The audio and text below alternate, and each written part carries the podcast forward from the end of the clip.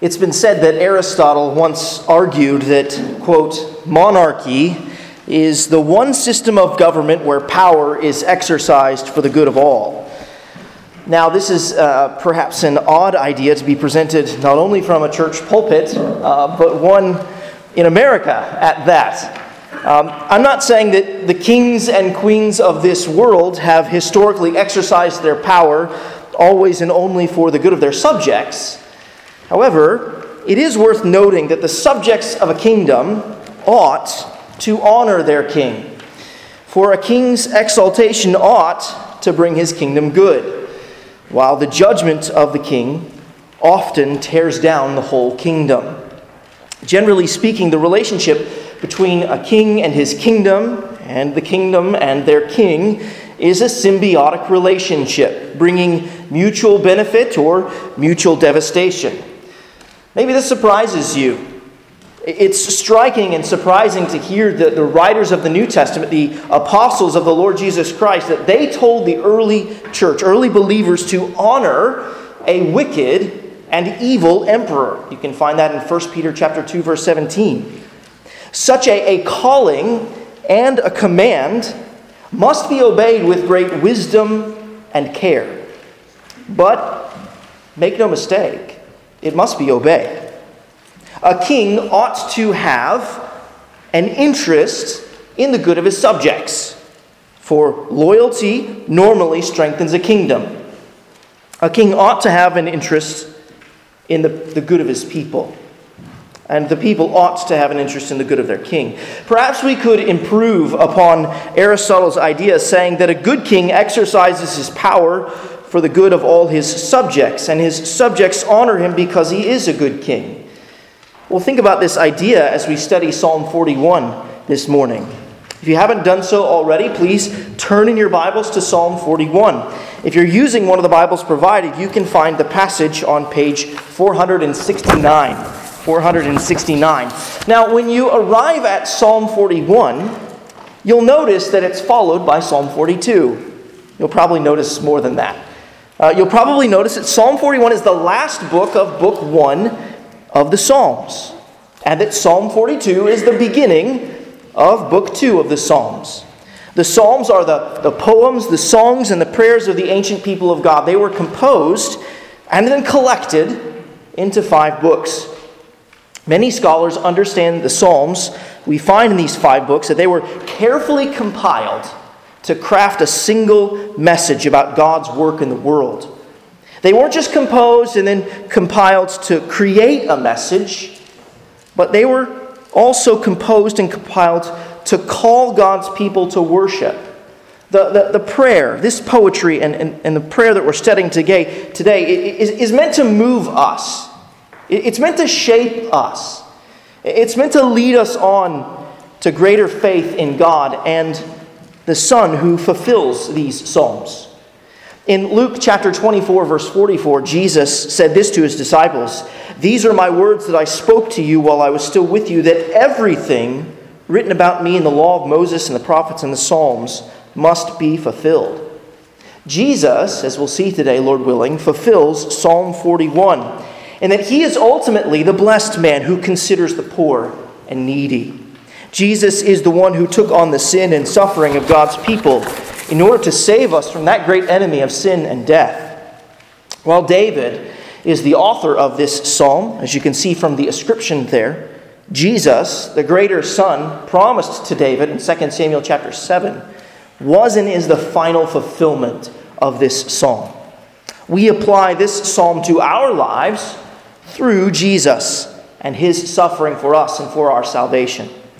Please follow along now as I read. And as you read along and, and, and hear this psalm, notice how this psalm begins and ends. It begins with a man who is blessed by God, but it ends with God being blessed by man. Psalm 41 to the choir master, a psalm of David. Blessed is the one who considers the poor. In the day of trouble, the Lord delivers him. The Lord protects him and keeps him alive. He is called blessed in the land. You do not give him up to the will of his enemies. The Lord sustains him on his sickbed. In his illness, you restore him to full health. As for me, I said, O Lord, be gracious to me. Heal me, for I have sinned against you. My enemies say of me in malice, When will he die and his name perish? And when one comes to see me, he utters empty words, while his heart gathers iniquity. When he goes out, he tells it abroad. All who hate me whisper together about me. They imagine the worst for me. They say, A deadly thing is poured out on him. He will not rise again from where he lies. Even my close friend, in whom I trusted, who ate my bread, has lifted his heel against me. But you, O Lord, be gracious to me and raise me up that I may repay them. By this I know that you delight in me. My enemy will not shout in triumph over me, but you have upheld me because of my integrity and set me in your presence forever. Blessed be the Lord, God of Israel, from everlasting to everlasting. Amen and amen. The arc of Psalm 41, it, it follows a distinctive pattern. The first three verses offer declarations of a man approved by God. And then things get personal. The, the psalmist speaks for himself and reveals that he is one who is acquainted with grief, which we see there in verses 4 through 10. In verses 11 and 12, then things begin to look up as the psalmist declares that he is assured of glory. With the, and, and then the, the psalm closes there in verse 13 in the very same way that every book of those five books of the Psalms closes with the adoration of God. If you're taking notes, these four points will form the outline of the rest of the sermon. Adored by God.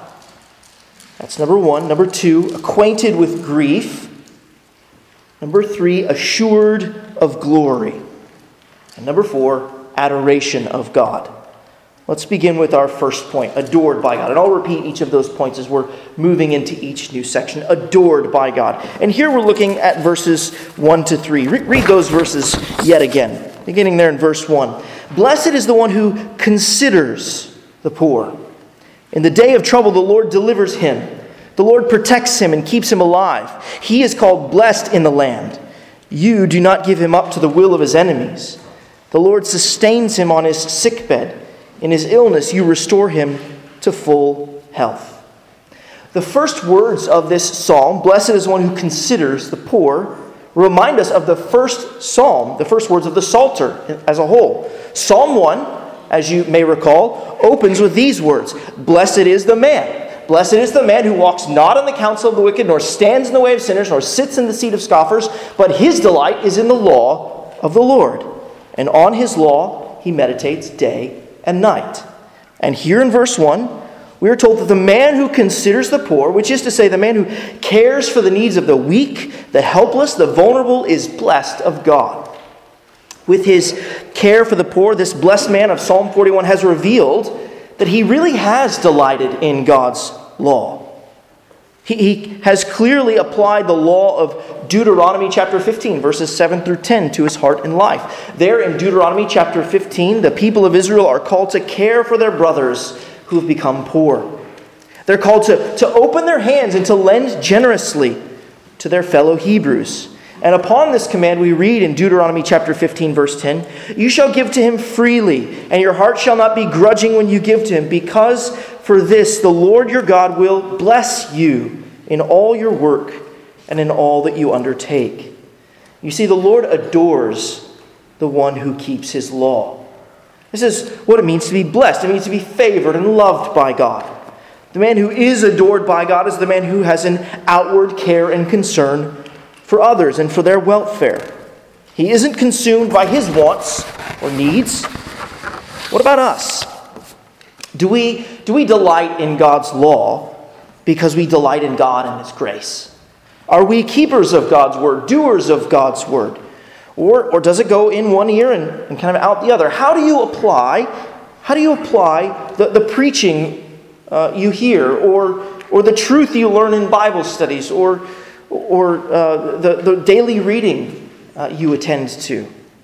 Uh, do you, do you take what you've learned, do you pray over it? Do you take time, you know, maybe on Sunday afternoon or some other time during the week to, to discuss it with friends and family and, and church family? Do you think, how do, you, how do I put this into practice this coming week? You take time to, to work through those kinds of things? Do we delight in God's law? What we're seeing here through the, the lens of the blessed man, the man adored by God, is that the people of Israel were to have an outward orientation in their lives. They were to be generous and supportive to those in need. In short, they were to be merciful. As Jesus said in Matthew chapter 5 verse 7, "Blessed are the merciful, for they shall receive mercy." The psalmist is, however, going beyond the mere relief of the poor. In truth, the, the word poor here carries with it undertones, not so much connected actually with economic poverty as it is connected to, to physical poverty and illness. In fact, a stronger translation of the Hebrew word here for poor would actually be weak. Blessed is the one who considers the weak.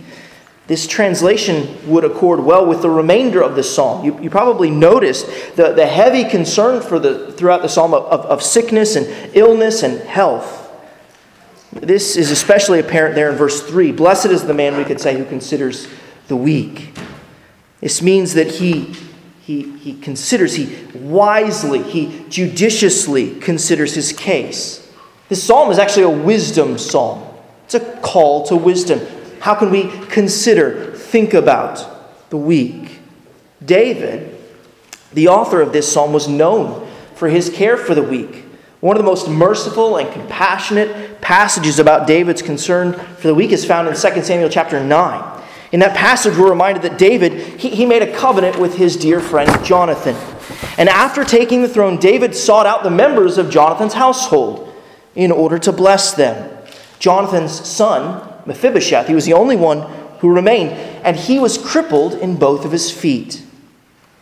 Mephibosheth was, was brought into the king's presence, and he saw himself, Mephibosheth saw himself as a dog in the presence of the king.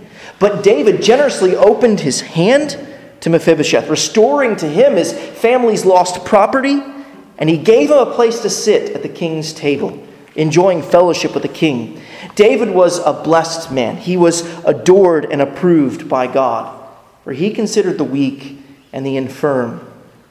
David lived the opening declaration of this psalm. He was, after all, a man after God's own heart. 1 Samuel chapter 13, verse 14. He is a man who hopes in the Lord's blessing. How will the Lord's favor, blessing, adoration make itself known? When this man is met with trouble, he will be delivered, kept alive, protected from his enemies, sustained on his sickbed, and restored to full health. That's what we see there in verses 2 and 3. The psalmist himself may be in this very position. He may be close to death. He may be the weak one and find himself depending upon the Lord for life. How can the psalmist depend upon these promises? He can depend upon these promises because they are a summary form of the promises of God found in God's covenants with Abraham and uh, Moses and, and David. God's covenant with Abraham, found in Genesis chapter 12, verses 1 to 3, was one of blessing and land. You see that right here in this text. And the Mosaic covenant, found in, in Deuteronomy chapter 28, verses 1 to 14, is a promise of protection from enemies. And then the Davidic covenant, found in 2 Samuel chapter 7, God promised David that one of his descendants would sit on his throne. Seems like David knew that the Lord would need to bring him through this illness so that he could fulfill his promises. And all of these promises eventually find their yes and amen in the Lord Jesus Christ. But for a moment, let's remember how the Lord Jesus was blessed by God and how he helped the weak. Is it a mere coincidence that after God the Father announces his blessing from heaven, this is my beloved Son in whom I'm well pleased, the one who I adore? Is it, is it a mere coincidence that Jesus goes about the work of helping the weak? Remember what the Father said and what Jesus did. Remember, after Jesus' baptism, he, he enters into temptation. He, he entered into temptation for us, where, where we would have been weak. We would have given in, but Jesus did not. And after his temptation, Jesus, he begins to heal those who, in the words of Matthew chapter 24, uh, chapter 4, verse 24, were afflicted with various diseases and pains, those oppressed by demons, those having seizures and paralytics. In so many ways, in so many of these healings, Jesus did more than just consider the outward physical illnesses. Do you remember what Jesus said to that paralytic who was lowered through the roof? Remember what he said? He said in Mark chapter 2, verse 5 Son, your sins are forgiven. Like David, Jesus was blessed and adored by God. Like David, Jesus considered the poor, he considered the weak. He considered that our greatest problem was not our physical sickness, but our spiritual sickness. Jesus came to, to help the weak with their sin. Remember what, what Paul said in Romans chapter 5, verse 6? He said, For while we were still weak, at the right time, Christ died for the godly, for the ungodly. And here's a question that we're going to have to come back to Have we considered the one who is poor and weak? Have we given careful thought and consideration to the one who is weak? Remember that this call is a call to wisdom. Have we, in faith, considered the weak one? Have we become wise? Have we come to understand that though weakness is despised by the world, it is treasured by God? Have, have we become wise to the truth that humiliation and weakness in Jesus were required for our salvation? Have we given thought to the one who has become poor for us? And in the words of Isaiah chapter 53, verse 4, has taken up our infirmities and borne our griefs. Remember the words from Frank Houghton's Christmas carol Thou who wast rich, beyond all splendor, all for love's sake, became poor. Thrones for a manger didst surrender, sapphire paved courts for stable floor. Thou who wast rich, beyond all splendor, all for love's sake, became poor. If you wish to be blessed, approved, and adored by God, then you must consider Jesus Christ. Jesus became acquainted with grief for us. But before we consider Jesus' grief, we need to consider David's grief as portrayed in verses 4 to 10 in this psalm. So let's turn and consider our second point acquainted with grief. And as we do, read Psalm 41, verses 4 through 10 then. Psalm 41, beginning there in verse 4. As for me, I said, O Lord, be gracious to me, heal me, for I have sinned against you. My enemies say of me in malice, When will he die and his name perish? And when one comes to see me, he utters empty words while his heart gathers iniquity. When he goes out, he tells it abroad. All who hate me, they whisper together about me. They imagine the worst for me. They say, A deadly thing is poured out on him. He will not rise again from where he lies. Even my close friend in whom I trusted, who ate my bread, has lifted his heel against me. But you, O Lord, be gracious to me and raise me up that I may repay them. It's important to notice that this portion of the psalm is, is bookended by a petition for the Lord to be gracious to David. Verse 4 As for me, I said, O Lord, be gracious to me, heal me. And skip down to verse 10. But you, O Lord, be gracious to me and raise me up. Between these two bookends of requests for grace, we have sin and sinners. In the midst of it all, David is acquainted with grief. He was acquainted with the grief that his sin brought, and he is acquainted with the grief of his sneering enemies, and he is acquainted with the grief of betrayal of his close friend. In verse 4, David confesses sin. The challenge for us as readers is that David doesn't specify his sin. He doesn't tell us what sin he has committed or when he committed it. As the king of God's people, he may even be taking responsibility for the sins of Israel. Remember, as the king, he is the representative head of God's people. As the representative head of God's people, he bears the consequences of Israel's sin. And the reverse is also true. When the, when the, when the king sins, The people bear the consequences for his sin. You only need read the second half of 2 Samuel to see the grief that comes to Israel as a consequence of David's sin. Since the king represents the people, what is clear is that God's people need a king who is sinless. God's people need a king who will not bring God's curse upon God's people through his sin, but will take God's curse for God's people because of their sin. Whatever the case may be, David takes responsibility for sin, and he appeals to God for mercy and grace. He appeals to God for healing. It may be that David views his illness as a consequence of sin. As a result of sin's presence in our world, uh, there's certainly sickness and suffering. But sometimes God visits sickness and suffering upon his people when they have sinned against him. There is, of course, the, the frightening case of the church in Corinth. You may recall that the church was improperly practicing the Lord's Supper in 1 Corinthians chapter 11. Some members of the church were selfishly rushing to celebrate the Lord's Supper without the weaker and poorer brethren of the church. After identifying this sin and selfishness in the congregation, God gave the Apostle Paul the divine insight to proclaim this. That is why many of you are weak and ill, and some have died. Paul sees as a consequence of the Corinthian sin God visiting the congregation with weakness and illness and death. God brought sickness and death upon that Corinthian congregation so that they might recognize their sin and repent. And that that was a mercy of God. Like that situation in Corinth, it may be that God gave David divine insight to understand that his sickness was connected with his sin or the sin of his people. Now, we ought not attribute every, or maybe even any, illness that we encounter to our personal sin. It's quite difficult, if not impossible, to read the hand of providence like that. It's speculative at best. We only know these cases with respect to the church in Corinth and possibly David because they're recorded in Scripture and thereby divinely revealed. Nevertheless, we must say that now, now is always a good time to repent.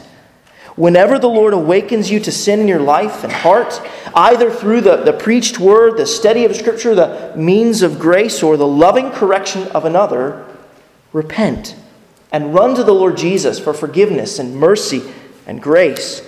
Confess with David, Lord, I have sinned. Believe with David that God is gracious and willing to forgive all sin in the name of his Son, Jesus Christ.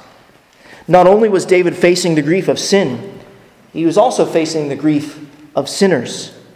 While David was suffering for sin, he was also suffering the malice. You see that word there? Malice of sinners. Malice filled their hearts and their mouths. Do you see the words they spoke concerning David? Verse 5 When will he die and his name perish? And then verse 8 A deadly thing is poured out him on him. He will not rise again from where he lies. How could anyone say that? How could anyone say, I wish you were dead? I, I, wish that this sickness that you're afflicted with would overtake your life and we'd be done with you, you'd be destroyed. These are malicious words in the mouths of David's enemies. Those words are empty. You see there, verse 6? They're empty and they're full all at the same time. They were empty, they were devoid of any form of love or compassion, and they were full. They were full of iniquity hatred, and wickedness. Let these malicious words be a warning to us all. Our tongues, our tongues can do great damage. Our words can be devoid of loving compassion, while at the same time being full of evil and wickedness. Christian, Christian, watch your words. Be wise with what you say. Be wise with what you say to a person in an email, in a text message, on social media. Many will tell you that what you put on the web you can never get back. And the same is true for the words that actually come out of our mouths. Children, youth, young adults, be careful with your words. Young people, consider the words of James chapter 3 verses 9 and 10 concerning the tongue. With it, which is to say that with our tongues We bless our Lord and Father, and with it we curse people who are made in the likeness of God. From the same mouth come blessing and cursing. My brothers, these things ought not be so. Young people, there's a, phrase that's been thrown around for quite a while. Maybe you've heard it. If you don't have anything nice to say, don't say anything at all. There is a great deal of wisdom in that phrase. But God's word has even more wisdom for our words. Hear what Paul says in Ephesians chapter 4 verses 29 and 31. Paul writes, "Let no let no let no corrupting talk come out of your mouths, but only such as is good for building up, as fits the occasion, that it may give grace to those who hear. Let all bitterness and wrath and anger and clamor and slander be put away from you, along with all malice." You see, God's word teaches us that it matters what we say. It matters how we say it. It matters when we say it. And it matters with what motives we say it. Let me say that again. God's word teaches us that it matters what we say. It matters how we say it. It matters when we say it. And it matters with what motives we say it. Young people, let me encourage you to talk with your parents, Christians, brothers and sisters. Let's encourage, let's talk amongst ourselves about the importance of our words and how God calls us to use our words for God's gracious purposes in this world. David's enemies had malice in their hearts when they spoke these words When will he die and his name perish? Jesus David's greater son had enemies with that same malice. They too wanted him dead. Mark chapter 3, verse 6 the Pharisees went out and immediately held counsel with the Herodians against him how to destroy him. That is just in the third chapter of Mark's gospel. We barely get three chapters in to Mark's gospel, and Jesus already has enemies who want to destroy him.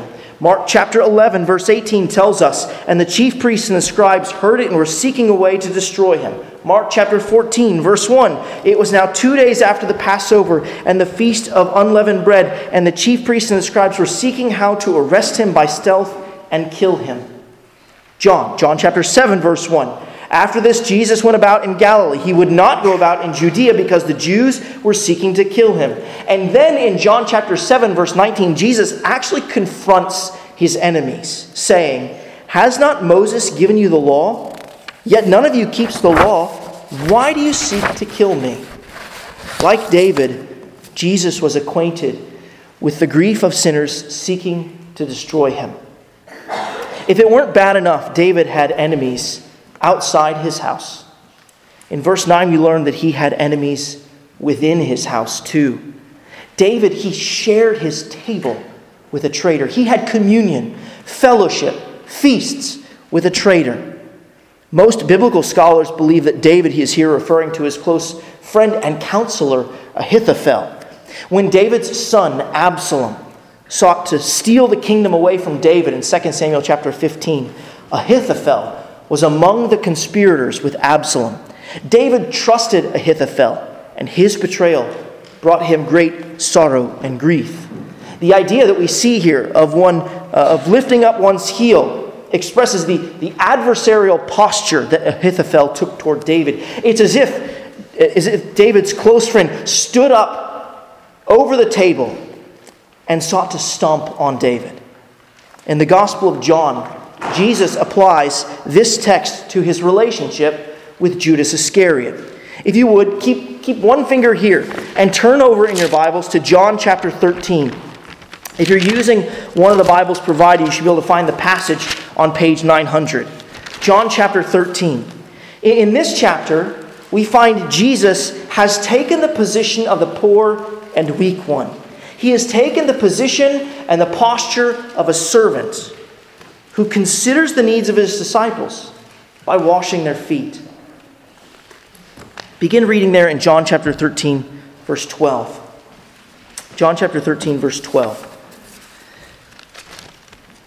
When he had washed their feet and put on his outer garment and resumed his place, he said to them, Do you understand what I have done to you? You call me teacher and Lord, and you are right, for so I am. If I, then, your Lord and teacher, have washed your feet, you also ought to wash one another's feet. For I have given you an example. You also should do just as I have done to you. Truly, truly, I say to you, a servant is not greater than his master, nor is a messenger greater than the one who sent him. If you know these things, blessed are you if you do them. I'm not speaking of all of you. I know who I have chosen, but the scripture will be fulfilled. And here's Psalm 41 9. He who ate my bread has lifted his heel against me. I am telling you this now, before it takes place, that when it does take place, you may believe that I am he. Truly, truly, I say to you, whoever receives the one I send receives me, and whoever receives me receives the one who sent me. After saying these things, Jesus was troubled in his spirit and testified, Truly, truly, I say to you, one of you will betray me. The disciples looked at one another, uncertain of whom he spoke. One of the disciples of whom Jesus loved was reclining at table at Jesus' side. So Simon Peter mentioned, motioned to him to ask Jesus of whom he was speaking. So that disciple, leaning back against Jesus, said to him, Lord, who is it? Jesus answered, It is he to whom I will give this morsel of bread when I have dipped it. So, when he had dipped the morsel, he gave it to Judas, the son of Simon Iscariot. Then, after he had taken the morsel, Satan entered into him. Jesus said to him, What you are going to do, do quickly. Here, Jesus identifies himself as the descendant of David, the weak one who will be betrayed by a friend with whom he shares bread. Jesus makes plain that Psalm 41 was about him. Go ahead and turn back to Psalm 41. And again, that's on page 469, 469 of the Bibles provided. As we turn back to Psalm 41, it's appropriate for us to ask the question, the same question that the disciples asked Lord, who is it? In the Gospel of Matthew, we're told that after, after this, after Jesus' revelation that he would be betrayed, we, we read this, and they, that is the disciples, the disciples were very sorrowful, and began to say to him, one after another, Is it I, Lord? Christian, you need to realize that you share bread with Jesus at this table when we celebrate communion. You share bread with Jesus at this table when we celebrate communion, the Lord's Supper. Don't betray Jesus. Don't lift up your heel against him, for Jesus will repay his enemies. By virtue of his resurrection from the dead, God has given Jesus the authority to judge the world in righteousness. Here's John chapter 5 verse 22. For the Father judges no one, but has given all judgment to the Son. And in Acts chapter 17, verse 31, Paul tells us that God has fixed a day on which he will judge the world in righteousness by a man whom he has appointed. And of this he has given assurance to all by raising him from the dead. Don't betray Jesus. In verse 10, notice there that David asks the Lord to reverse his circumstances and make him the victor. David asks the Lord to make him the one who not only lifts his heel but brings it down upon the head of his enemy. This is the role of the king. He is to execute God's justice. And David was confident that he would indeed rise from his sickbed again. The weak one will not be weak for much longer. Though for a little while he was marked by sickness and suffering, the king would soon be crowned with glory and honor. And so, in verses 11 and 12, the king is assured of glory. This is the third point to which we wish to consider assured of glory. And as we do, read verses 11 and 12 now. By this I know that you delight in me. My enemy will not shout in triumph over me, but you have upheld me because of my integrity and set me in your presence forever. The idea of glory is drawn out of that, the last half of verse 12. Set me in your presence forever. For David, this would have been a poetic way of expressing his certainty that he would return to his throne and rule for God. But it would have meant more, too. For David longed for God's promised Messiah to come. David knew that his entrance into God's heavenly throne room was dependent upon God sending his Messiah, his Christ. And as we learned from Psalm 16 last week, David seemed to understand that his own resurrection was dependent upon the resurrection of his greater Son. David also expressed confidence or assurance in these verses too. He is sure, he is certain that God delights in him and will not allow his enemy to shout in triumph over him. David is so certain of this future hope that he speaks of it in verse 12 as a thing that's already been accomplished. But you have upheld me. David says in full confidence and assurance. And notice the basis of his certainty God will uphold him because of his integrity. Does, does David think too highly of himself? I mean, we all know that David's a sinner, especially if this psalm is related to Absalom's conspiracy and Ahithophel's betrayal, then we know that David has committed the gross sins of adultery and murder. Can David really say that he has integrity? Yes, he can. Though he is and was filled with sin in the main, the character of the man was godly. He repented when confronted with his sins. Remember where the psalm and the psalter began. David is the one who keeps the law, who delights in God's law, and does God's law by considering the poor. His enemies, however, are filled with envy and malice and treachery. The outcome of this conflict within reveals, and without, reveals God's pleasure and his delight in his king. He does not and will not let his king be defeated. This was true of David, but he was a type and a shadow of God's true king and son who was to dawn upon the dark world. David was rescued from the grave. David was rescued from his sickbed. He was not the king who was to bear the full weight of the punishment upon the sins of God's people. The wages of sin is death, and Jesus was to bear that weight and be paid those wages in his death on the cross. Jesus was not rescued from the grave, he went into it so that he might be brought up out of it. And he was raised because of his integrity. Jesus lived and died for sinners. And the fact, in the words of 1 Peter chapter 2 verse 22, we're told that Jesus committed no sin, neither was deceit found in his mouth. And yet, two verses later, the apostle Peter tells us that Jesus bore our sins in his body on the tree. The apostle Paul says something similar in 2 Corinthians chapter 5 verse 21. There Paul says that Jesus, though Jesus knew no sin, Jesus was made sin. Though Jesus was sinless, like King David, he represented a sinful people, and he took the punishment of the sins of his people upon himself. Still, in fulfillment of this psalm, Jesus had to be raised from the grave and he had to ascend to the right hand of God the Father to reign in his presence forever. Do you know why Jesus had to be raised from the grave? Why did Jesus have to be raised from the grave?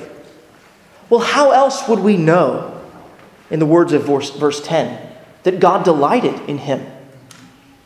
We know that God delighted in Jesus not by letting death triumph over him when Jesus went to the cross, he was condemned in the place of sinners. Though he was innocent, though he was free of sin, he suffered the judicial punishment of the guilty.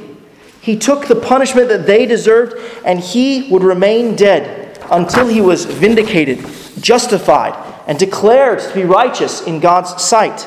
That's what justification is. Justification is a judicial declaration that a person is not only free of guilt, but that he is in fact righteous and that God delights in him, approves of him, adores him. Jesus needed to be justified. He needed to be openly declared righteous, not because he was guilty or had done anything wrong, but because he had done everything right. He was the only man who lived with perfect integrity. He was not guilty. He was innocent. He was righteous. And it needed to be announced to the world that Jesus was, in fact, sinless and righteous, and that God delighted in him. That is what his resurrection was. It was God the Father's open acknowledgement, his open acquittal, his open approval of Jesus Christ. It was a public vindication of his good name. That is why Paul writes in 1 Timothy chapter 3 verse 16, he was manifested in the flesh and vindicated by the Spirit. Jesus was holy. Yet on the cross he was made sin. 2 Corinthians 5:21. But as long as long as he remained under the power of death, the righteous character of his person and work remained in question. As long as Jesus remained under the power of death, the righteous character of his person and work remained in question. As long as Jesus remained dead, the world would perceive that he was damned by God. But the removal of death was the confirmation, the vindication, the justification, the declaration that he was in fact righteous and the Son with whom the Father was well pleased. And since Jesus Christ's righteous life was vindicated, since he has been declared to be just by his resurrection from the dead, so can we as we receive his righteous life on our behalf by faith. This is why Paul says in Romans chapter 4 verse 25 that Jesus was delivered up for our trespasses and raised for our justification. Unless Jesus was justified in God's sight and openly delighted in by his resurrection from the dead, we have no hope of being justified and declared righteous and enjoying God's delight. If Christ has not been raised from the dead, then we are still in our sins. Do you see the importance of the resurrection in relationship to our salvation and justification and God's delight in us? Friend, if you're here this morning, you're not a believer or a follower of the Lord Jesus Christ, then I want to invite you to come to Jesus today in repentance and faith. Friend, turn from your sin and rebellion against God and trust that in Jesus your sins are forgiven Trust that your sins are forgiven through His righteous life, through His substitutionary death, and His justifying resurrection from the dead. And if you want to know more about what that means, then please come and find me at the door after the service. I'd love to speak to you about this good news that in Jesus Christ we have God's approval through our faith union with Him.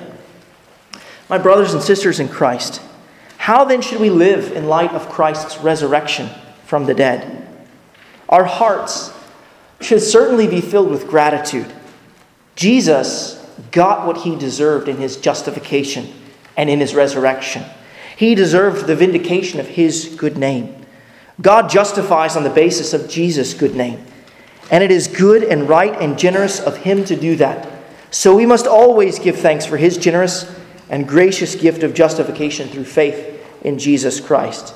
Indeed, we should worship and adore our God, which is our fourth and final point the adoration of God. Read verse 13 of Psalm 41 now. Blessed be the Lord, the God of Israel, from everlasting to everlasting. Amen and amen. Nearly every scholar points out that this verse concludes book one of the Psalms, and that it mirrors the conclusions of books two 3, 4, and 5. If you were to fast forward through every conclusion of every book in the Psalms, you would find that in one way or another we find the adoration or praise of God. This is true. And we also need to let verse 13 serve as the proper conclusion to Psalm 41 itself. It's not just a tag on, so we do this neat little interesting thing at the end of every book. It has a role to play in this psalm too. In response to the truth of Psalm 41, we are called to praise and adore God. It is good and right for us to do so, given what is here revealed in the psalm.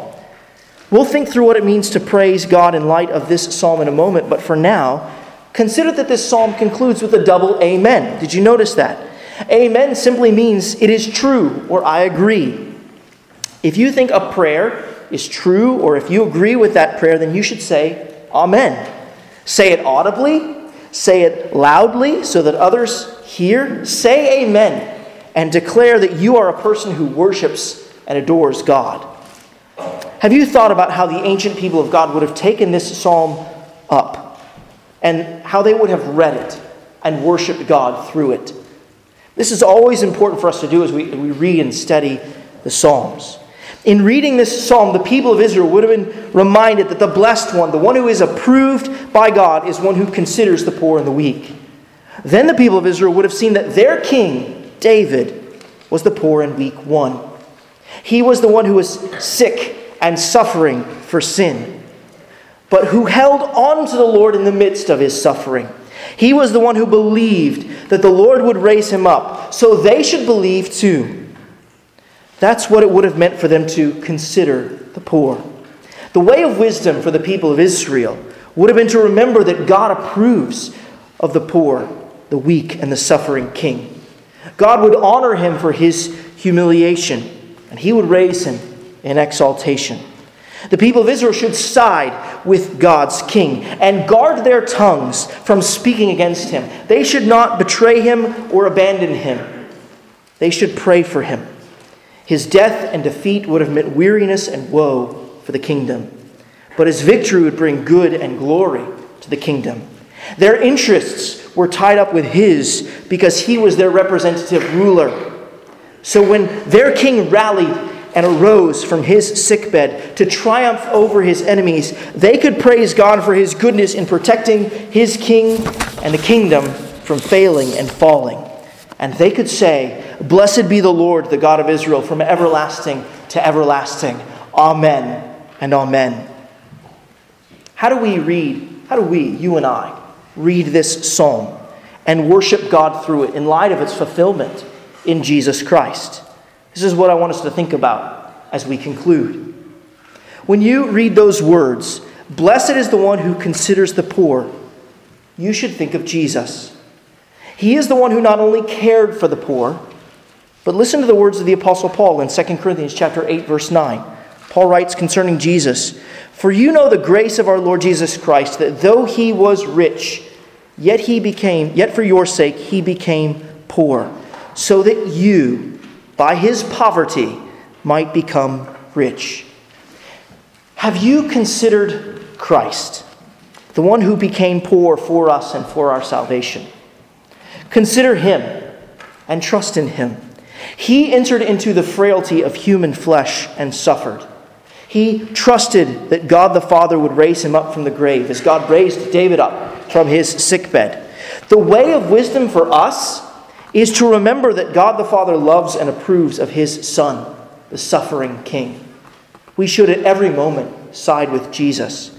We should not take his name in vain or take his name in malice upon our lips, and we should not betray him like Judas we must remember that as our representative ruler, our eternal interests are tied up with his reigning in God's presence forevermore. Because he has gone through his humiliation and entered into his exaltation, because he has triumphed over the enemies of sin and death, so will we who believe in him. So we praise God for his goodness in protecting our King and his kingdom. We praise God that Christ's kingdom shall not fail, that he rules over earth and heaven. And through our faith union with Jesus Christ, we are adored by God. Though in this life we are acquainted with grief, sharing in the sufferings of Christ, we have been assured of glory by Jesus' resurrection from the dead. And so we join in the adoration of God with the people of God down through the ages, proclaiming, Blessed be the Lord, the God of Israel, from everlasting to everlasting. Amen and amen. Let's pray together.